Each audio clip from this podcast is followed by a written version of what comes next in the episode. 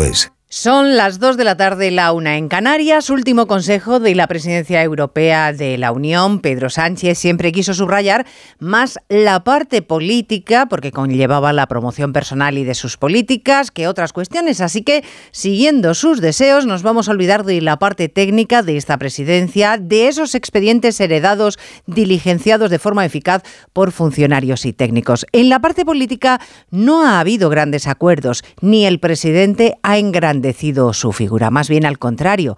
Empezó con mal pie al no convocar un pleno en el que explicar los objetivos de esta presidencia. Se perdió dos consejos europeos con sus colegas porque le urgían más los mítines de campaña y ha terminado abroncando al presidente del grupo mayoritario en Europa con unas formas que aún dan para comidillas en los pasillos comunitarios.